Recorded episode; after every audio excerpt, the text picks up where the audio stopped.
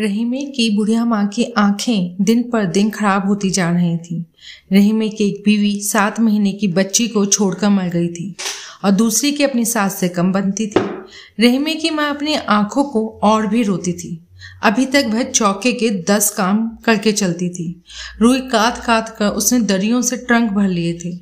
महीन सूत काट काट कर उसने दुतहियों और चौथहियों से घर भर दिया था। अभी तक वह अपने बुढ़े हाथों से अनाज फटक लेती थी, आटा पीस लेती थी, कपास बेल लेती थी, सुबह के समय दही बिलोने बैठ जाती थी, फिर भी उसकी बहू उसमें बुराइयाँ निकालती रहती थी। बुढ़िया ने सोचा कि वह अगर आँखों से मोहताज हो गई तो उसे कोई मिट्टी के ठीकरे में पानी भी ना देगा। रहीमे की माँ को दिन रात यही चिंता सताती थी। एक दिन उसने पूरो से मिन्नत करते हुए कहा कि वह कोई उसके साथ पंद्रह दिन के लिए उसके साथ चले तो वह अपनी आँखों का इलाज करा कर देख ले। कौन जाने उसकी सुनवाई हो जाए? अम्मा, वह सियाना कहाँ रहता है? सियाना नहीं है बेटा, एक बावड़ी है, उसे पीरों का वरदान है।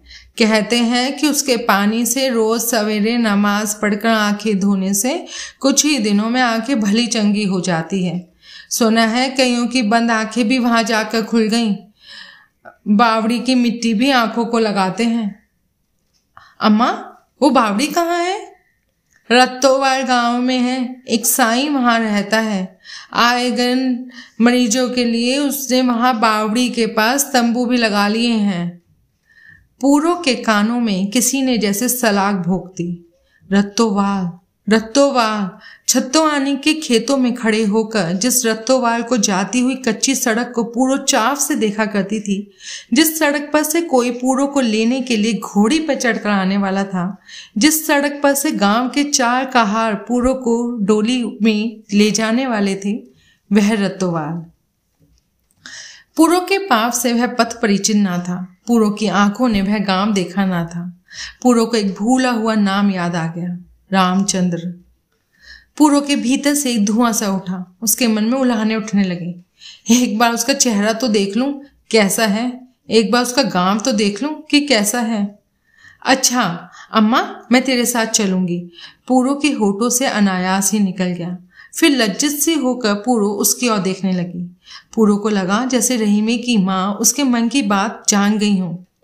साई, तेरे बच्चे जी तू दूधो नहाए, पुतो फले। रहीमे की माँ के दिल से आशीर्वाद निकलने लगे। कौन जाने, उसके मन में यह भी आया कि अच्छा होता जो मेरी बहू भी ऐसे ही मीठे बोल बोल सकती। अम्मा, जावेद के अब्बा को तुम मना लेना, मैं नहीं कहूँगी। पूरो ने लजाते हुए कहा, ले देख, वह तेरा मेरा बेटा है, कभी इंकार कर सकता है भला? मेरी खाते चार दिन काट लेगा। रहीमे की माँ ने बोला। पूरो जानती थी कि रशीद उसकी बात को कभी नहीं टालता। पर रशीदे के सामने रत्तोबाल का नाम लेना ही बस कठिन था। उस रात पूरो के मन में परस्पर विरोधी विचार आते रहे। वह मेरा कौन लगता है? मैं तो उसकी ओर आँख उठाकर भी नहीं देखूँगी। पढ़ाया मत, मुझे उसके गाँव से क्या लेना? वह गाँव में रहता है तो रहा करे। अम्मा अपना इलाज कराएँगी, फिर हम लौट आएँगे। तेरे लिए, तेरा ही मन उसके लिए उमग रहा है। उसने तो बुरे सपने की भांति कभी तेरा ध्यान भी नहीं किया। फिर पूरो सोचती, उस गाँव में जाकर रात पड़ते ही उसके भीतर जैसे कोई सोई हुई कब्रों को खोदेगा, उसके भीतर जैसे कोई गड़े हुए मुर्दों को उठाएगा। इन कफनों को उतारने से क्या लाभ? वह रत्तोवाल नहीं जाएगी, वह रत्तोवाल के रास्ते से भी नहीं गुजरेगी। पूरो हाँ या ना कुछ ना कहती थी। जावेद अपने पिता को ना छोड़ता था। रशीद ने उसे साथ ना भेजा। दोनों औरतों को पहुँचाने के लिए रहीमे के यहाँ का एक पुराना काम करने वाला अशरफ साथ गया। पूरो छोटे लड़के को साथ ले गई। अशरफ अगले फट्टे पर इक्के वाले के साथ बैठ गया। सारा सामान पीछे रखकर पूरो और अम्मा आमने सामने फट्टों पर बैठ गई। इक्के के पहले हिचकोले से ही पूरो की का लड़का उसकी गोदी में सो गया। आगे बैठे हुए अशरफ ने पूरो के लड़के को उठा लिया। इक्का रत्तोबाल की सड़क पर चला जा रहा था। घोड़ों की टापों की आवाज़ जैसे पूरो के सर पर चोट सी लगा रही थी। पूरो ने अपना माथा इक्के की बाहों से लगा दिया। वह ऊँग गई।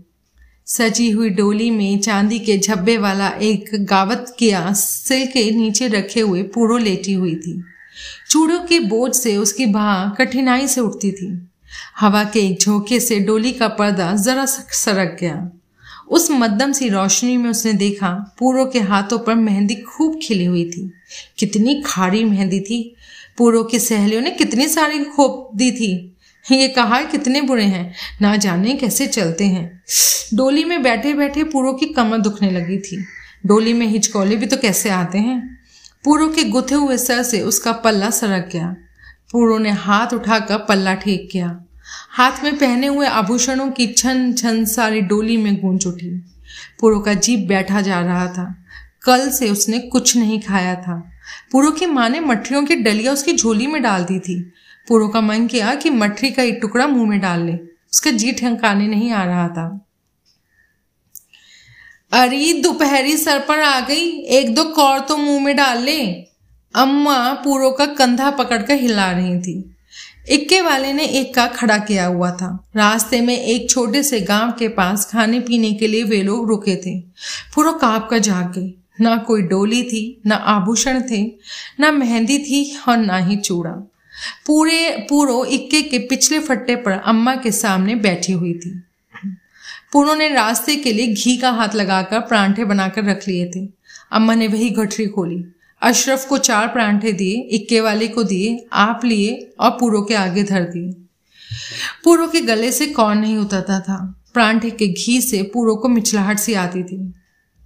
थोड़ा ही रास्ता रह गया है, जल्दी से निपटा लें। रात को घोड़ी को सांस दिलाकर मुझे सवेरे ही लौटना है, इक्के वाला कह रहा था। फिर सब सवारियाँ इक्के में बैठ गई। पूरो ने अपना माथा इक्के की बाह से लगा लिया। पूरो ने रात भर जाग कर जाने का सारा सामान असबाब बांधा था। उसे रात भर का उनींदा था। डोली फिर हिचकोले खाने लगी। रत्तोवाल का रास्ता खत्म होने में ही ना आता था। एकाएक तेज बाजो और शहनाइयों की आवाज़ बहुत ऊँची हो गई। डोली के इधर उधर बाजे बज रहे थे। पुरों ने समझा, रत्तोवाल आ गया है। बाजे और ज़ोर से बजने लगे। लड़कियाँ गीत गा रही थी। एक स्त्री ने उसका घूंघट उठाया। फिर किसी ने एक छोटा सा बालक उसकी गोद में डाल दिया। बालक अपरिचित गोद में आकर रोने लगा। स्त्रियाँ खिलखिलाकर हंस रही थी। बालक का शगुन कर रही थी। अरे आज तुझे बड़ी नींद आ रही है। देख लड़का रो, रो रहा है। अम्मा उसका कंधा हिला रही थी। पूरा फिर कप कपाकर जागी। इक्के के पिछले फट्टे पर बैठी हुई अम्मा उससे बात कर रही थी। भाई, हमारे पास से इतनी भारी बरात गुजरी है। मारे बाजे ही बाजे बज रहे थे। तुम्हारी तो आँख ही ना खुली। अम्मा ने बोला, तुझे सोती को अशरफ ने लड़का पकड़ाया। वह भी तूने पकड़ लिया। फिर भी तेरी नींद नहीं टूटती, है? कहते कहते अम्मा हंसने लगी। इक्का रत्तोबाई के निकट पहुँच गया था। जब बावड़ी के पास जाकर सब लोग इक्के से उतरे तो सामने ही साईं का घर दिखाई दिया। तंबुओं की जगह अब साईं ने दो तीन कच्ची कोठरियाँ बनवा दी थी, जिनमें दूर पार के आए हुए मुसाफिर रहते थे। बावड़ी की मिट्टी, बावड़ी का पानी आँखों को लगाते थे और मनोकामना पाते थे। साई ने इन नए मुसाफिरों को एक कोठरी दिलवा दी। अशरफ ने गठरी, पोटली सब सामान कोठरी में रखा और अम्मा को लेकर साई के पास चला गया। पूनू ने कोठरी में पड़ी हुई चारपाई पर खेस बिछाकर लड़के को लिटा दिया। फिर वह दरवाजे पर खड़ी होकर सामने खेतों के पार, गाँवों के घरों की ओर देखने लगी। मैं रत्तोवाल आ गई। मुझे किसी ने बुलाया नहीं। मुझे एक भी आदमी लेने नहीं आया। किसी ने भी शहनाई ना बजाई। किसी ने भी गाना ना गाया। किसी ने भी हाथों में चूड़ी ना पहनाई। एक भी कौड़ी मेरे हाथों में ना छंकी। मेहंदी की एक पत्ती भी मेरे हाथों पर ना खिली। गाँव के बाहर इस बावड़ी पर बड़ा सन्नाटा था। पूरो का जी बस में नहीं था। मन करता था कि वह दौड़ कर इसी समय गाँव में चली जाए, यहाँ से भाग जाए। रह रह कर पूरो के मन में उठता, कैसे लोग हैं इस गाँव के? कोई उससे नहीं कहता, बैठ जाओ। कोई उससे नहीं कहता, जीती रहो। कोई उससे नहीं कहता? फिर पूरो कुछ संभली। लगा वह कुछ पागल होती जा रही है। कहीं वह पागलों की तरह गाँव की गलियों में ना दौड़ने लगे। कहीं वह अपने कपड़े ना फाड़ डाले। कहीं वह चिल्ला चिल्ला कर बोलने ना लगे। साई ने अम्मा को बताया कि उन्हें वहाँ पूरे तेरह दिन रहना होगा। उनका नौकर अगले दिन वापस अपने गाँव सकड़ाली चला गया। आटा दाल वे अपने साथ ले आई थी। पूरो और अम्मा अपनी रोटी आप पकाती थी। वैसे यदि कोई चाहे तो साई की गदा दरगाह से भी भोजन पा सकता था। पूरो ने गाँव की ओर मुख ना किया। फिर गाँव के बारे में पूरो किससे पूछती और क्या पूछती? दिन पर दिन बीतते जा रहे थे। गाँव में वह जाती भी तो किस बहाने? यदि किसी चीज़ की आवश्यकता होती तो साई के नौका चाकर वहीं ला देते थे। ये सोचकर पूरो का दिल व्याकुल हो उठता था कि वह गाँव की दहलीज तक आकर लौट जाएगी, पर गाँव ना देख सकेगी। पूरो के मन में आता था कि किसी न किसी तरह से वह जाकर सारा गाँव देखावे, उसका घर भी देखावे। उसे भी देखावे पर उसे कोई ना जान पाए। फिर पूरा सोचती, उसे कैसे मालूम होगा कि उसका घर कौन सा है? वह किसी से पूछे भी तो कैसे? फिर घर को भीतर से कैसे देखेगी? फिर पूरा सोचती, उसके घर को देखकर भी क्या लेना है? उसका, उस घर से रिश्ता ही क्या है? क्या उस, क्यों उसके मन में ऐसी बातें उठती हैं? पूरो का जी ठिकाने ना आता था। एक के बाद एक बातें उसे याद आने लगती। और बैठे बैठे पूरो अपने दिन पर दिन बीतने की प्रतीक्षा करने लगी। कितने ही बार पूरो की आँखों में आँसू भर भर आते, वह उन्हें पी ले जाती। लड़के को अम्मा के पास लिटाकर वह खेतों में घुमाती। पूरो सोचती, एक बार देखूँ तो पहचान तो लूँ। फिर पूरो सोचती, इतने बरस हो गए हैं, कौन जाने कैसी सूरत हो गई हो? अगर मेरे पास से भी गुजर जाए तो मैं क्या पहचान सकूँगी? खेतों में किसानों से कभी कभी पूर्व पूछ लेती, भाई, ये खेत किसके हैं? दो गाजरें लेनी थी, हम तो मुसाफिर हैं। किसान कभी किसी का नाम लेते, कभी किसी का। रामचंद्र का नाम कोई ना लेता। और एक दिन किसी ने सचमुच रामचंद्र का नाम ले लिया। पुरो के पाँव ऐसे हो गए जैसे धरती में गड़ गए हों। पुरो का सर चकराने लगा। उसे लगा, वह उसी मिट्टी पर गिर पड़ेगी, वह उसी मिट्टी पर मिट्टी हो जाएगी। पुरो उसी कीकड़ के नीचे खड़ी की खड़ी रह गई। उसके पैरों में से जैसे किसी ने प्राण खींच लिए। उसके पैर जैसे जमकर बर्फ़ के ढेले बन गए हों। उस मिट्टी ने जैसे पूरो को कस कर अपने में लपेट लिया हो। पूरो को जान पड़ा, वह खड़ी की खड़ी अनार का पेड़ बनकर उगाई थी। जिनके लाल अनारों को जब भी कोई तोड़ने लगता, वह अंगारे बनकर धरती पर गिर पड़ते। उसके लाल अनारों को जब भी रामचंद्र तोड़ता, अनार के लाल दाने लहू की बूंदे बनकर उसके कुर्ते पर गिर पड़ते और उसे अनार के पेड़ में से एक आवाज़ सुनाई देती। मैं बूटा उगी हुई आ मैं बे बुनादी मोई हाँ किसान ने काटे हुए चनों का गट्ठा बनाकर सर पर धर लिया पूरो का ध्यान टूटा। उसे याद आया कि जो राजकुमारी अनार का पौधा बनकर उगी थी, उसकी कहानी उसने छोटे होते सुनी थी। पर लेकिन पूरो वह अभी तक ना राजकुमारी बनी थी और ना अनार का पौधा। मालिक आ रहा है। कहते हुए किसान चने का गट्ठा लेकर कुएँ की ओर चल दिए। पूरो की आँखों से आँसू बहने लगे। रामचंद्र जब पूरो के पास से गुजरा, उसकी आँखें पूरो की ओर उठी। पूरो का चेहरा आंसुओं से भीगा हुआ था। पूरो को न कीकर की ओट में होना याद रहा, न अपने पल्ले से आँसू पहुँच लेना। शायद आंसुओं के बहने से उसे रामचंद्र का चेहरा भी दिखाई नहीं दे पा रहा था। तुम कौन हो, बीबी? क्या हुआ तुम्हें? रामचंद्र के पैर रुक गए। पूरो कुछ भी नहीं बोल पाए। तुम्हें कोई तकलीफ़ है, बीबी? पूरो के कानों में फिर रामचंद्र की आवाज़ आई। पूरो की जीभ जैसे किसी ने पीछे खींच ली थी। वह मूर्ति की भांति खड़ी रही। पूरो के मन में बाढ़ सी उठी। पर उसके मुँह से एक शब्द भी ना निकला। रामचंद्र ठिठक गया। उसने इधर उधर देखा। शायद वह किसी किसान को सहायता के लिए बुलाता। उसी समय पूरो के पैरों की शक्ति लौट आई और वह चुप की चुप, गुमसुम खेतों से बाहर चली गई। पूरा चुपचाप आकर अपनी कोठरी में पड़ी रही। उसी उसी शाम सक्कड़ आने से अशरफ आ गया था। अगले दिन तड़के ही उन सबको अपने गाँव लौटना था। उस रात पूरो की आँख ना लगी। एक शब्द भी मैंने उससे ना कहा। पूछता था तुम कौन हो बीबी हाँ, मैं उसे क्या बताती मैं कौन हूँ? मेरी व्यथा को बोलकर कौन बता सकता है? कभी सोते उठते बैठते उसे मेरी रोती हुई आँखों का ध्यान आएगा तो वह सोचेगा कि वह कौन थी। फिर कौन जाने उसे कोई बिसरी हुई कहानी याद में आ जाए? उसकी मरी हुई पूरों से याद आ जाए? फिर शायद उसकी आँखों से दो एक आँसू भी गिर पड़े।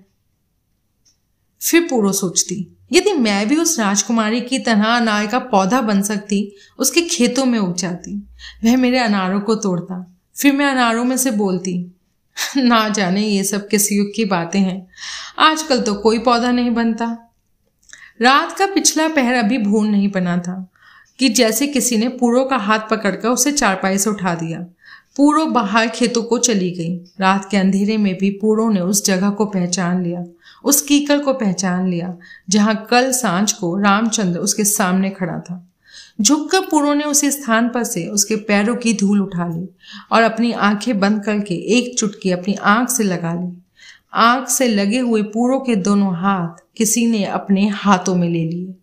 पूरो ने चौक कर देखा, रामचंद्र उसके सामने खड़ा था। क्या क्या क्या तू तू पूरो है? रामचंद्र पूछ रहा था। सारी रात यही एक नाम मेरे दिमाग में चक्कर लगाता रहा। सच सच बता, तेरा नाम पूरो है? पूरो का मन कहता था, वह रामचंद्र के पैरों पर गिर पड़े। वह जी भरकर रोए और कहे कि वह पूरो है। चीख चीख कर बताए कि वह पूरो है। वह उसी की पूरो है, जिसे लेने उसे घोड़ी पर चढ़कर जाना था। जिसके साथ उसकी भावनें पड़नी थी। वह वही पूरो है जिसे उसके घर डोली चढ़कर आना था। वही पुरो है। पूरो की जीप को आज भी किसी ने खींच लिया। पूरो एक भी शब्द ना बोल सकी।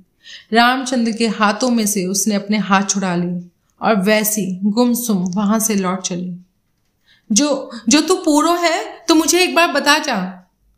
रामचंद्र ने पूरो के पीछे तेज कदम बढ़ाते हुए कहा, मैं सारी रात इन खेतों में घूमता रहा। पता नहीं क्यों, मेरा दिल गवाही देता था, तू फिर आएगी।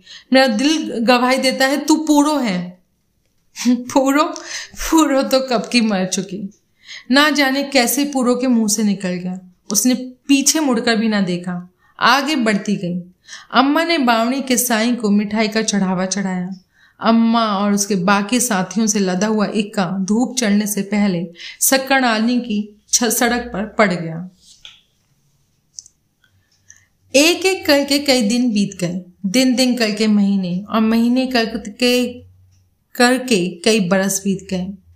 दूध की भरी हुई कारणी को जब पूरो चूल्हे पर करने के लिए रखते समय सूखे कंडे जोड़ती और सारा दिन जलने के लिए कंडों में धीमी धीमी आग सुलग जाती, तब पूरो को लगता कि उसकी छाती की भीतर वाली तह में कोयले की एक चिंगारी पड़ी हुई है, जिससे ना जाने कितने दिनों से उसके अंतर मन में कुछ आग से सुलग रही है। कभी पूरा सोचती कि आजकल उसका खाया पिया उसकी छाती पर ही धरा रहता है, उसे अपने गले में कुछ अड़ा हुआ मालूम होता। दो तीन बार बासी पानी के साथ उसने चुटकी भर भर कर अजवाइन भी फाकी थी। कभी पूरा सोचती, मेरे अंदर गर्मी हो गई है। उसने तीन चार दिन कच्ची लस्सी के कटोरे भर भर कर पिए कभी पूरा सोचती, कौन जाने माँ का जी कैसा है? पता नहीं क्यों उसके मन में ऐसे विचार उठते थे। इन्हीं दिनों एक दिन जब रशीद घर आया, उसका चेहरा उतरा हुआ था। रशीद ने घर में कुछ ना कहा। पुरों से बातें करता रहा। जावेद से मदरसे की बातें करता रहा। छोटे लड़के के साथ हंसता खेलता रहा। खाना खाते समय पूरो रशीद की ओर देखती रही। उसे लगा जैसे कौर रशीद के गले से नीचे नहीं उतर रहा है। पानी के गुड़ के साथ रशीद ने कुछ कौर नीचे उतार लिए। रशीद के मन की हालत पूरो से छुपी ना रह सकी। पास पास पड़ी हुई चारपाइयों पर लेटने के बाद पूरो ने रशीद के जी का हाल पूछा। आज मेरे गाँव से एक आदमी आया था। हमारे अपने खेतों पर काम करता है। रशीद ने एक पल चुप रहकर कहा, छतों आने से? हम्म फिर? वह कह रहा था, हमारी कटी हुई फ़सल के ढेर लगे हुए थे। मनो अनाज ढेरों का ढेर पड़ा हुआ था। हम्म फिर? किसी ने रातों रात आग लगा दी। है? क्यों? सारी फ़सल में से एक दाना भी नहीं बचा। तो क्या किसी ने जानबूझकर आग लगा दी? हाँ शक तो ऐसा ही है। ऐसा कौन था? वह आदमी कह रहा था, आह की लपटों से सारा आसमान लाल हो गया था। फिर अब हमारा जो हिस्सा था, सो तो था ही। वे बेचारे क्या करेंगे? उन बिचारों से पूरो का अभिप्राय रशीद के भाई उसके चाचा ताओं से था, जिनका फ़सल में साजा था। रशीद चुप हो गया। पूरो भी जैसे सोच में उतर गई। बच्चे तो सो गए थे, पर रशीद और पूरो की आँखों में नींद नहीं थी। पर दूसरों का घर फूक कर किसी को क्या मिला? पूरो ने कई बार रह रहकर अपने मन में सोचा। रशीद चुप रहा। पूरो देखती रही। कभी रशीद दाई करवट लेता, कभी बाई फिर सीधा लेट जाता। कभी कभी वह अपनी आँखें मीच कर भी लेटा रहा, पर नींद उसके पास ना फटकती थी। कई बार उठकर रशीद ने पानी भी पिया। लड़के को अलग चरारपाई पर लिटा दे, मुझे आज इसके पास नींद नहीं आती, रशीद ने कहा। जावेद अब्बा के पास होता था और छोटे लड़के को पूरो अपने पास सुलाती थी। पहले कभी रशीद ने ये बात नहीं कही थी। पूरो को आश्चर्य तो हुआ, पर उसने चुपचाप जावेद को उठाकर अलग चारपाई पर लिटा दिया। फिर कितना ही समय बीत गया रशीद करवटे बदलता रहा, पर नींद उसकी आँखों के पास ना आई।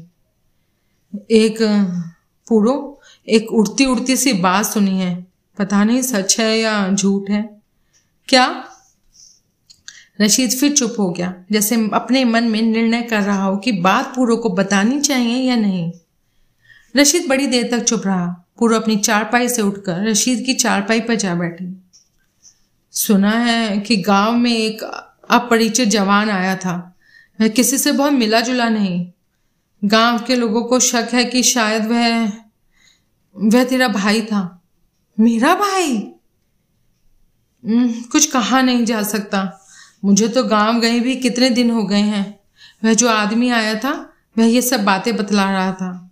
कहकर रशीद फिर चुप हो गया। पुरो के सर में जैसे चक्कर आने लगे। मेरा भाई मेरा भाई अब जवान हो गया होगा। मुझे तो उसकी सूरत देखे दस बारह बरस हो गए हैं। कौन जाने अब देखने में कैसे लगता हो? उसे अचानक देख लूँ तो शायद पहचानू भी नहीं। मसे भीगने लगी होंगी।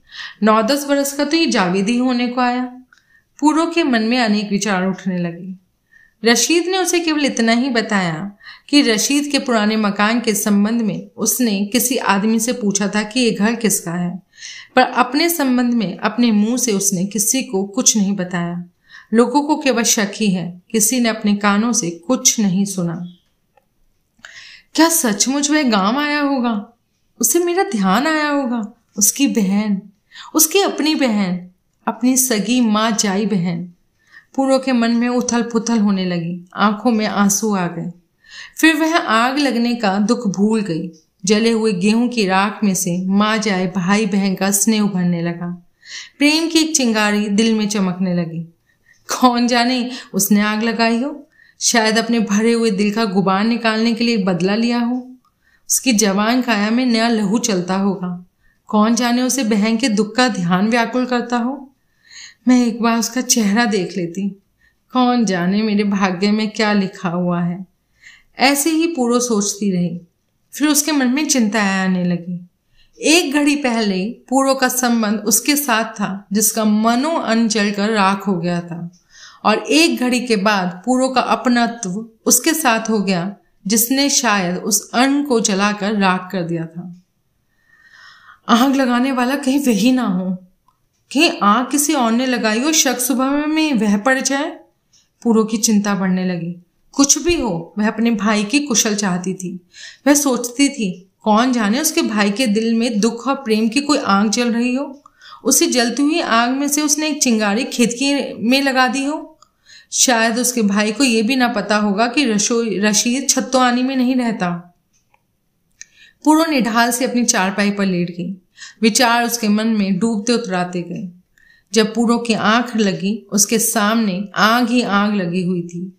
नीचे धरती पर घास के तिंकों से लेकर पीपल किसी ऊंचाई तक सब कुछ चल रहा था।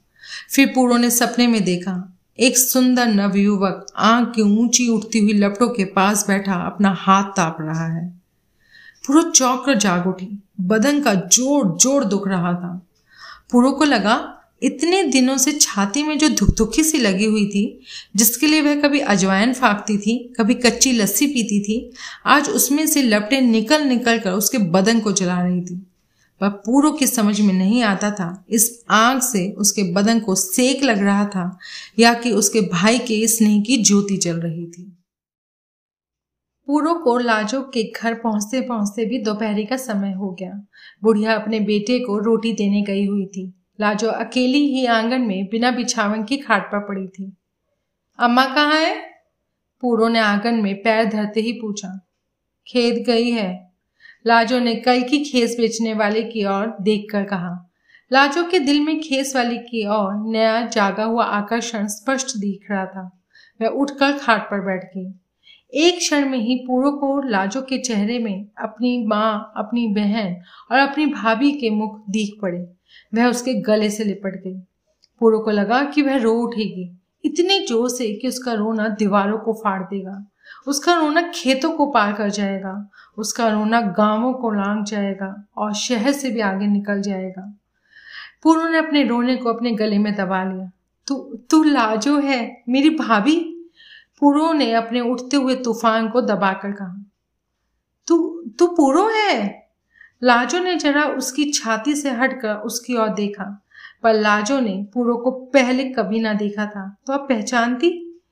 जो अब पहचानती, फिर भी लाजो को पूरो का मुख बिल्कुल उसके भाई जैसा लगा। अपने पति जैसा लाजो के दिल में एक लाश सी आई, जैसे वे अपने पति की ओर आँख उठाकर ना देख सकती हो। लाजो पूरो की गोद में गिर पड़ी। राजो के मन में उस समय जो कुछ बीत रहा था, शायद वह पूरो की नसों में उतर रहा था। पूरो को कुछ भी पूछने की आवश्यकता ना थी। पूरो ने लाजो को कलेजे से लगाए रखा। कोई आ जाएगा लाजो, मेरी बात सुन। पूरो को बीतते समय का ध्यान आया। लाजो की सिस्कियाँ ना रुकती थी। उसकी सांस ठिकाने ना आती थी। वह कभी, कब तक लौट कर आती है बुढ़िया? मुझे कुछ नहीं पता। मुझे अपने साथ ले चल। लाजो तड़प गई। तुझे लेने तो आई हूँ, और क्या करने आई हूँ? मेरी बात सुन। पूरो ने लाजो को कंधे से पकड़ कर उठाया। हाय, मुझे ले चल। पर तू संभल कर बैठ, कोई आ जाएगा। तुम मुझे लेकर भाग चल मैं सारी उम्र तेरी बांधी बनकर रहूँगी। पागल ना बन। ऐसे भाग कर मैं कहाँ ले जाऊँगी तुझको? मेरी बात तो सुन। हाय, मैं कहाँ जाऊँगी? मैं यहीं तड़प तड़प कर मर जाऊँगी। लाजो रोई जा रही थी। पूरो को डर था कि बात भी ना हो सकेगी और बुढ़िया आ जाएगी। पूरो ने अपने पल्ले से लाजो का चेहरा पोछा और समझा बुझा कर उसे चुप कराया। कभी तो घर से बाहर निकलती होगी? नहीं, बस सवेरे तो खेतों पे जाती होगी। वो साथ होती है। आज अमावस है। आज रात को जो तू बाहर वाले कुएँ के पास आ सके तो वहाँ तुझे रशीद घोड़ा तैयार करे हुए मिलेगा। लाजो झेप गई। रात को अकेले कुएँ के पास पहुँचना उसे अत्यंत कठिन लग रहा था। फिर वह रशीद को भी नहीं जानती थी, और यदि किसी ने देख लिया तो फिर किसी की भी जान सलामत ना होगी। मैं मैं घर से बाहर कैसे निकलूँगी? रात को जब सब सो जाए, तब दाव लगाकर निकल आना। वह तो वह तो दारू भी पीता है। रात को जैसे तैसे करके दो चार घूट ज़्यादा दे दूँगी, पर बाहर के आँगन में बुढ़िया बुढ़िया कुछ अफीम शफीम नहीं खाती? मैंने खाते नहीं देखा। एक बार जो तू वहाँ पहुँच जाए। पर वहाँ मैं उसे जानती भी तो नहीं। जो वहाँ पर तू मिल जाए तो? वह तो रातों रात पैडा मार लेगा। और जो मैं भी साथ हुई तो फिर हम दोनों की दोनों रह जाएँगी। मैंने उसे कभी देखा नहीं। तू मुझ पर भरोसा कर। अच्छा तेरी तसल्ली के लिए मैं तुझे ये देती हूँ। ये देख। मेरे हाथ की ये अंगूठी उसके हाथ में पड़ी होगी। देख लीजो। आज रात अगर मैं ना आ पाई तो? फिर कल रात। वह पूरी तीन रातें तेरी राह देखेगा। गली में से आहट आ रही है। शायद लगता कोई आ रहा है। पूरो खाट से उठकर नीचे बैठ गई। खाट के पैताने खेसों की गठरी रखकर पूरो ने पल्ले से बंधी हुई राख की पुड़िया को देखा कि यदि बुढ़िया आ जाए तो उसे वह जंत्र भस्म दे सके। पर बुढ़िया अभी नहीं आई थी। जो तो इस जनता के बहाने रोज किसी बावड़ी या कुएँ पर ले जाए और फिर एक दिन लाजो ने हौले से कहा, इस तरह मेरे ऊपर पूरा शक हो जाएगा। मैं चाहती हूँ वह तुझे लेकर गाँव से निकल जाए और बाद में भी दो तीन दिन मैं गाँव की फेरी फेरी लगाती रहूँ। मेरे ऊपर कोई उंगली ना उठा सके। मुझे डर लगता है। कहीं रास्ते में किसी और ने पकड़ लिया तो? फिर जो किस्मत में लिखा है, वही होगा। आगे कौन सा कर्म सीधे हैं? पर मैं सारी उम्र तेरे ऊपर बाहर बन जाऊँगी, पूरो। ये बातें फिर करेंगे। इनके लिए समय नहीं है। सोचती हूँ, अब मैं चलती हूँ। अच्छा है, आज बुढ़िया मुझे ना देगी हाय, मुझे भी ले चल। लाजो बच्चों की तरह उसे चिपट गई। पूरो ने दरवाजे की ओर देखते हुए लाजो को कस कर अपनी छाती से लगा लिया। अब बोला, आज रात, आधी रात को, कल पर मत डालना। और वह फिर खेसों को संभाल कर घर से बाहर निकल गई। बांग की खाट पर लाजो दोनों पैर पसार कर लेट गई। आज उस अपने शरीर के अंग अंग में एक तरह की प्रफुल्लता का अनुभव हो रहा था। फिर जैसे लाजो को मकान की दीवारों में से आवाज़ सुनाई दी, आज रात, आधी रात को। लाजो ने दलान की एक एक ईंट को देखा। ये मेरा घर था। यहाँ मैं पैदा हुई, यहीं पली, यहाँ मैं बड़ी हुई। इस घर से मेरी डोली निकली। इससे मैं लौट कर मैं मायके आई। सब इस घर से चले गए पर मेरा मुर्दा? हम्म, यही रोलता रहा। मैं अपने ही घर में परदेसी बन गई। इस घर ने मुझे पैदा किया और इस घर ने मुझे खा लिया। लाजो घर की चार दीवारी को देखने लगी। इन दीवारों को भी लाज न आई। इन्होंने मेरा सत्यानाश होते देखा। इन्होंने मेरी मर्यादा लुटती देखी। पर आज आज रात आधी रात को सभी दीवारें टूट जाएँगी। सारी चौकटें गिर पड़ेंगी। मैं बुढ़िया बाहर का भिड़ा हुआ दरवाज़ा खोलकर आँगन में आ गई थी। बड़े अच्छे समय गई है, लाजो ने मन ही मन में कहा। आज वे खेसों वाली आनी थी, अभी आई नहीं? बुढ़िया ने आते ही यह पहली बात पूछी और हाथ की साग भाजी की टोकरी धरती पर रखकर लाजो वाली खाट की पट्टी पर बैठ गई। नहीं फिर पूरा फिर लाजो सोचने लगी, पूरो को ये कैसे पता लगा मैं यहाँ रह रही हूँ? वह मुझे क्यों ढूँढने आई? वह किस गाँव में रहती है? मैंने तो उससे कुछ भी नहीं पूछा। पूछने का समय भी कहाँ था? आज रात, आधी रात को। फिर यह धमनी लाजो के कानों में उठकर उसके कानों में ही समाने लगी। मैंने कहा, एक मुट्ठी मोट डालकर बटलोई में चावल चढ़ा दे, मैं तो थक गई। कहते कहते बुढ़िया चार पाई पर निश्चिंत लेट गई। जिस तरह अंतिम बार के काम को कोई जल्दी जल्दी निपटाता है, उसी तरह लाजो ने उठकर मोट चुने, चावल चुने और चूल्हे में दो चार लकड़ियाँ लगाकर खिचड़ी पकने धर दी। पहले प्राय बुढ़िया आटा गूंथती थी पर आज स्वयं ही लाजो ने आटा छाना गूंथ लिया। आज का दिन टूटी हुई जूती की तरह बढ़ता ही जाता था। मुश्किल से रात आई। आज जब बुढ़िया का लड़का घर आया तो बहुत कड़वाहट ना चढ़ी। पहले रोज जब लाजो से देखती थी, उसे लगता था जैसे सैकड़ों ठीकरे उसके माथे पर टूटने लगे हों। बटलोई में कलछी घुमाते हुए आज तीन बार लाजो के हाथ से कलछी छिटकी। दो बार उसके हाथ से बेलन छूट छूट गया। एक दे बार तो उसके हाथ से कांसी का कटोरा भी छूट गया। ढंग से काम कर। आँखें हैं कि बटन? बुढ़िया ने उसे टोका। पर आज लाजो को बुढ़िया का एक बोल भी कुबोलना लग रहा था। बुढ़िया के बेटे की बात आज जैसे वह सुन ही नहीं रही थी। उसे लग रहा था कि घर का सब माला सबाब भी आज बुढ़िया और उसके बेटे को मुँह चढ़ा रहा है। लाजो में आज अपूर्व साहस आ गया था। न उसका जी डरता था, न उसके मन में कोई चिंता आती थी। बस एक निश्चित समय, जैसे निकट और निकट आता जा रहा था। अभी रात पड़ जाएगी, अभी सब सो जाएँगे। और जैसे साबुन लगे हाथ में से चूड़ी निकल जाती है, वह भी इस घर से निकल जाएगी। पहले लाजो जल्दी कुर्ती उठकर शराब की बोतल बुढ़िया के बेटे के आगे रखकर धर देती थी, पर आज लाजो स्वयं ही भीतर से वह शराब की बोतल निकाल लाई और बुढ़िया के बेटे ने इलायची डलवाकर दुगनी आँच की खिंचवाई थी, अब पुरानी और तेज होने के कारण अलग रखी हुई थी। बुढ़िया का बेटा सोच रहा था, आज लाजो ने मोट की खिचड़ी भी मलाई जैसी बनाई है आज लाजो दारू की बोतल भी स्वयं निकाल कर लाई है। आज लाजो खुश है। आज बुढ़िया झपकियाँ ले रही थी।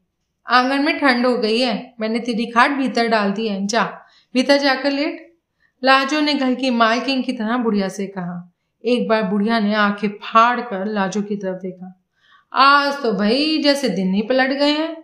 आज तो मैं से जंतर पहनाने वाली थी। और ये तो पहले असर हो गया, दिखता है। बुढ़िया ने अपने मन ही मन सोचा और भीतर जाकर लेट गई। रात का अंधकार पल पल गहरा होता जा रहा था। बुढ़िया का बेटा शराब में धुत होकर लाजो की बाहें खींच रहा था। रात का पहला पहर कब बीत गया था? बुढ़िया का बेटा शराब में धुत होकर खाट पर सो गया था। उस घर की दीवारों ने, उस घर की कड़ियों ने, जहाँ पहले इतने परिवर्तन देखे थे उस आधी रात को यह भी देखा कि लाजो दबे पाँव ड्योड़ी का दरवाज़ा खोलकर उस घर की धेली से बाहर निकल गई। लाजो थोड़ी दूर चलती, उसे डर लगता, शायद कोई उसका पीछे पीछे आ रहा है। किसी ने उसे कंधे पर पकड़ लिया है, किसी ने उसे गर्दन से नाप लिया है। जाड़े की आधी रात की ठंड में भी लाजो के माथे पर पसीने की बूंदें आ गई थी। अमावस की रात थी, फिर भी आकाश पर छिटके हुए तारों का प्रकाश भी लाजो को तीखा लग रहा था। अपने घर की दीवार लांघने के बाद अगले घरों के रास्ते पर बढ़ते हुए लाजो एकाएक ठिठक गई। लाजो ने गर्दन घुमाकर अपने घर की लंबी दीवार की ओर देखा। कोहरे की भांति सारी गली में खामोशी जमी हुई थी। फिर भी लाजो ने गली का सीधा रास्ता छोड़कर घरों के पिछली ओर वाला लंबा रास्ता पकड़ लिया। घरों की दीवारें समाप्त हो गईं। बाहर के कुएँ तक पहुँचने के लिए एक लंबा चौड़ा मैदान पड़ता था। यहाँ लाजो के नंगे पैरों में एक कंपन उठकर उसके माथे की नसों में फैल गया। लाजो ने पीछे मुड़कर कब्रों की तरह सोते हुए घरों को देखा। अभी तक प्रलय नहीं हुई थी। अभी तक कब्रों में से कोई मुर्दा नहीं उठा था। लाजो को अपनी सांस की आवाज़ भी सुनार की से सुनाई दे रही थी। पर लाजो के पास विचारों में ढूँढने डूबने के लिए समय नहीं था। लाजो ने एक बार तारों के धुंधले प्रकाश को देखा और मैदान में आगे बढ़ गई। लाजो के दिल को एक यह धड़का था कि मैदान में से जाते समय उसे दूर से कोई भी देख सकता था। लाजो के शरीर पर कपड़े भी कुछ सफ़ेद थे। उसे मैले अंधकार में अपने कपड़ों की सफेदी से भी डर लग रहा था। पर अब तो लाजो ने पूरा मैदान पार कर लिया था। उसने घूम कर पीछे देखा। सारा मैदान खाली था। कुएँ की ओर देखते ही लाजो का जी घबरा उठा। कुएँ पर कोई नहीं था। रशीद नहीं आया। अब वे कहीं की नहीं रही। गाँव लौटने का ख्याल लाजो के लिए असह्य था। उसने कुएँ का एक चक्कर लगाया, अपने मन में धार लिया। यदि अब इस संसार में उसे कोई जगह ना मिली तो वह इसी कुएँ में डूब जाएगी। चादर में अपने को लपेटे हुए एक व्यक्ति पास की झाड़ियों में से निकला। बहन, क्या तू लाजो है? उस व्यक्ति ने लाजो के पास आकर चादर हटा दी। भाई, मेरी निशानी दिखा दे। लाजो ने रशीद की ओर नज़र देखा। रशीद के चेहरे पर करुणा थी। लाजो का चित्त स्थिर हुआ। रशीद ने अपने हाथ की अंगूठी लाजो के आगे कर दी। तुझे पहुंचाकर कल या परसों पूरों को ले जाऊँगा। बच्चे उसी के पास हैं। रशीद कुएँ की मन पर से उतरकर झाड़ियों के पीछे बंधी हुई घोड़ी खोल लाया। या अल्लाह! रशीद ने एक बार कहा और लाजो को वहाँ का सहारा देकर घोड़ी पर बिठा लिया। घोड़ी को पहली एड़ लगाते ही रशीद को वह समय याद आ गया जब उसने पूरो को छत्तोवानी के कच्चे रास्ते से उठाकर अपनी घोड़ी पर डाल लिया था। रशीद आज हैरान था। उसे फिर एक बार अपनी घोड़ी दौड़ानी पड़ी। गाँव की एक और लड़की फिर एक बार भगानी पड़ी। जवानी का वह उत्साह आज रशीद की बाहों में नहीं था, पर रशीद सोच रहा था पूरो को उठाने के बाद ज्यो ज्यो मैं अपनी घोड़ी दौड़ाता जा रहा था मनोभार का एक पत्थर जैसे उसकी आत्मा पर बैठता जाता था। कई वर्षों से वह बोझ उसकी आत्मा पर पड़ रहा था। आज ज्यो ज्यो रशीद की घोड़ी रत्तोवाल की सीमाओं को दूर छोड़ती जाती थी, रशीद को लगता था कि उसकी आत्मा पर पड़ा वह भारी बोझ सड़कता जा रहा है। भोर के फैलते हुए प्रकाश के साथ ही लाजो के गुम हो जाने की खबर गाँव भर में फैल गई। अभी दही में मथनियाँ पड़ी ही थी कि हर घर में लाजो की चर्चा होने लगी। आसपास के गाँवों में किसी हिंदू का नामो निशान तक नहीं था। कोई मुसलमान ये काम क्यों करता वाला लोग हैरान परेशान थे। प्रकाश जल्दी जल्दी बढ़कर चढ़ी हुई धूप बन गया था। उपलों के चूल्हों में दाल पक चुकी थी। स्त्रियाँ अभी तंदूर गर्म कर रही थी। जिनमें से जलती हुई छिपटियों की गंध और धुएँ की लपटें निकलकर सारे गाँव पर छा रही थी। कभी, तभी पूरों ने गाँव में प्रवेश किया। आज लाजो के घर के दरवाजे किसी मरे हुए पशु के मुँह की तरह खुला हुआ था। पूरों ने जब उस घर के दरवाजे के भीतर पैर धरा, आँगन में बिखरे हुए रात के झूठे बर्तनों पर मक्खियाँ भिनक रही थी। पूरों ने देख लिया कि आज सवेरे से किसी ने कुछ खाया पिया नहीं था। अरे तूने कहीं उस कुलमुही को देखा? बुढ़िया के माथे पर इतनी त्योनियाँ जान पड़ती थी, चढ़ी हुई इतनी त्योनियाँ चढ़ी पड़ी हुई थी कि जान पड़ता था जैसे किसी ने मिट्टी की हांडी उसके माथे पर फोड़ दिया। कौन अम्मा? पूरो ने अपने सर पर से खेस उतार कर पूछा। हाय हाय, कौन? बहू कहाँ है? वही जल जानी तो भाग गई। हाय हाय, किसके साथ? भाई, मैं तो उसके लिए जंत्र भस्म लेकर आई हूँ। चूल्हे में जाए जंतर और भसम, उसे तो ना जाने जिन लेगा या भूत। क्या कहती हो अम्मा? गाँव में कौन है जो उसे ले जाएगा? बाहर खेतों में गई होगी, आ जाएगी अभी। लो सुनो, खेतों में गई है। धूप सर पर आ गई है। पर अम्मा, वह कोई रोटी का टुकड़ा तो नहीं जिसे कौए उठाकर ले जाए?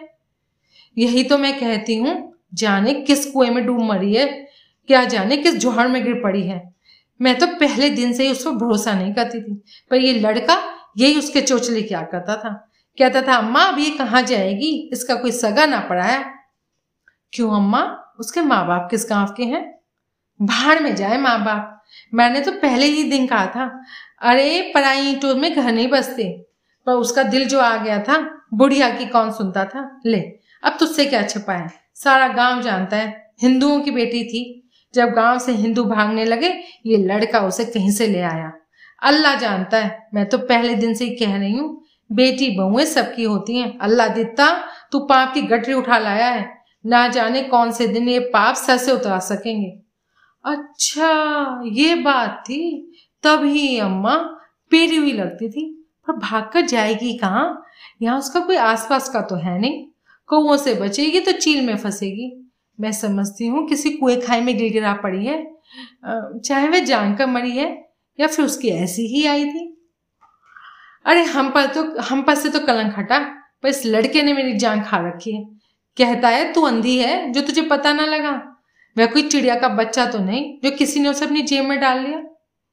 पर अम्मा, मैं पहले भी कभी घर से बाहर अकेली जाती थी। कहा, उसे क्या मरो के पास जाना था?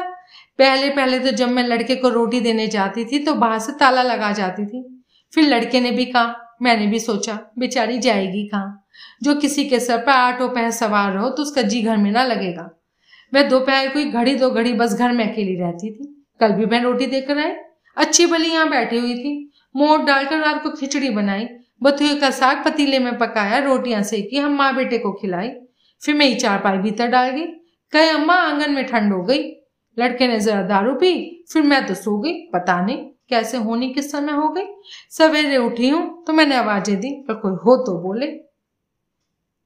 मैंने कहा, माँ, कुएँ जोड़ दिखवाए नहीं? किसी के साथ निकल जाने वाली तो दिखाई नहीं देती थी। जान भी किसके, जान अभी किसके साथ था। बुढ़िया ने अपना सर अपने घुटनों पर रख लिया। बड़े अचरज की बात है। भाई मांस की बोटी तो थी नहीं, कुत्ते बिल्ली ने उसे मुँह में डाल लिया। गाँव तो तुमने ढूंढवा लिया होगा। हाँ सवेरे से गाँव का एक एक आदमी यहाँ आ चुका है। लोगों ने चप्पा चप्पा छान मारा है। इस समय तो मेरा अल्लाह देता और गाँव के कुछ लड़के कुएँ पर गए हैं, जो कहीं मरी हुई लाश भी मिल जाए तो इस लड़के के मन में ये ना रहे कि कहाँ चली गई। लड़के की जान सलामत रहे, औरतें तो बहुत ही नहीं अब तक पूर्व के चेहरे पर हर्ष और शोक के भाव उतरते चढ़ते रहे थे। इतने में दो तीन आदमी बाहर से आ गए। हम तो सारे कुएँ देखा है। उसकी कहीं हड्डी पसली भी नहीं मिली। कह कर तीनों आँगन में पड़ी खाटों पर बैठ गए। खाए अपने माँ बाप को। तूने क्यों अपनी जान को रोक लगा लिया है? उठा लिया होगा भूत प्रेतों ने। बुढ़िया ने अल्लाह दित्ता को बड़े प्यार से कहा। पूर्णों ने समझ लिया, यही अल्लाह दित्ता है। मेरी समझ में ये रात बात नहीं आई। वह रात बिरात उठकर बाहर गई और उसको कोई जानवर उठाकर ले गया। ये कैसे हो सकता है? यहाँ तो कोई गीदड़, रोमड़ी, भले ही फिरती हूँ गाँव के पास कौन सा जानवर आया होगा? लोगों ने आपस में बैठते हुए बातें करी। हमारी बला से चोर ले गए, ले जाए। तू उठकर दो कौर मुँह में डाल ले। बुढ़िया ने अपने पुत्र को दिलासा देने के लिए कहा और उठकर रोटी टुकड़े का आहार पहार करने लगी। अच्छा अम्मा, अल्लाह तेरे जी को चैन दे। चलती हूँ। पूरों ने खेसों की बंधी बंधाई कटरी सफल उठा ली। मैंने कहा, तू कौन है? अल्लाह दीता ने पूरो की ओर घूर कर देखते हुए कहा, अब तक पूरो को गाँव की ही कोई स्त्री समझते हुए अल्लाह दीता ने ध्यान नहीं दिया था। पर खेसों की गठरी उठाते हुए उसे देखकर अल्लाह दीता ने उससे घुड़क कर पूछा, यह कौन है? खेस बेचती है? और कौन है? पास से ही बुढ़िया ने उत्तर दिया, मैंने तो तुझे पहले कभी नहीं देखा गाँव में। कितने दिनों से तो बेचारी यहाँ खेस फेरती फिर रही है। पर तू किस गाँव से आई है? अल्लाह दित्ता ने पूर्व की ओर देखते हुए कहा, दो बच्ची मेरी गोद में है, गाँव में घूम घूम कर दो चार पैसे कमा लेती हूँ। पूरो का मन कर रहा था कि किसी तरह पंख लगाकर वहाँ से उड़ जाए। क्यों वह गाँव में रह गई? रात को वह भी साथ चली जाती तो कौन उसका पता लगा सकता था? पर तू हिंदू है कि मुसलमान? अल्लाह दित्ता का शक अभी तक दूर नहीं हुआ था। उसके दोनों साथी मुस्कुराने लगे। क्यों भाई? क्या सलाह है? क्या विजय घर में डालोगे? अल्लाह दित्ता के एक साथी ने चुटकी काटते हुए कहा। क्या कहते हो भाई? यहाँ हिंदू कहाँ से आई? पूरों ने परे पड़ी हुई जूती को अपने पाँव में अड़ाया और गठी संभाल कर बाहर जाने लगे। हिंदू का नाम उसके माथे पर तो लिखा नहीं होता। लल्ला दिता ने फिर ज़ोर दिया। तेरा तो भाई शक दूर ही नहीं होता। ये देख, मेरा नाम हमीदा है। अब पूरों ने दहलीज में खड़े खड़े अपनी बाह का पर गुदा नाम दिखा दिया जा जा भाई, जा। इसका तो सर फिरा पड़ा है, बुढ़िया ने कहा। मुझे अगर कुछ पता चला तो तुझे आकर ज़रूर बताऊँगी, अम्मा। कहते कहते पूरो तेज कदम से गली से बाहर हो ली बावड़ी वाली कोठी में पूरो ने अपने दोनों बच्चे छोड़े हुए थे। जावेद अब सयाना हो चला था। वह छोटे लड़के को बहलाए रखता था। पूरो ने वह रात घड़ियाँ गेंग गेंग कर काटी। दूसरे दिन सवेरे रशीद लाजो को सकड़ आली अपने घर छोड़कर पूरो के पास लौटकर आने वाला था। वही रात रत्तोवाल में पूरो की अंतिम रात थी। पूरो तारे गिनती हुई दोनों बच्चों को सुलाकर चार पाई पर पड़ी रही। आज रत्तोवाल में पूरो की मुराद पूरी हो गई थी। पिछली बार रत्तोवाल आने का ध्यान आया। खेतों में क्यारियों में अपने खड़ा होने का याद आया। फिर अंतिम दिन रामचंद्र का खेत में मिलना याद आया। पिछली बार पूरो ने रामचंद्र के खेत देखे थे। इस बार पूरो ने रामचंद्र का वह घर वह आँगन भी देख लिया था, जिसे देखने की लालसा उसे सालों से थी। सोचने लगी, इस घर में उसको घर की बहू बनकर जाना था। इस घर में उसकी बहन ब्याह कर आई। इस घर में उसका भाई बारात लेकर आया, पर उसने इस घर का मुँह कब देखा? जब इस घर में घर वालों की छाया भी बाकी ना रही। इस घर के जबड़ों में उसने केवल लाजो का पिंजर देखा। शुक्र है, लाजो की कैद अब खत्म हो गई। पूरा फिर सोचने लगी। आज तो वह आप ही उस पिंजरे में फंसी हुई थी। हमीदा, इस नाम ने मुझे बचा लिया। पता नहीं किस समय पूरो की आँख लगी और रात का अंधेरा धीरे धीरे सवेरा होने लगा।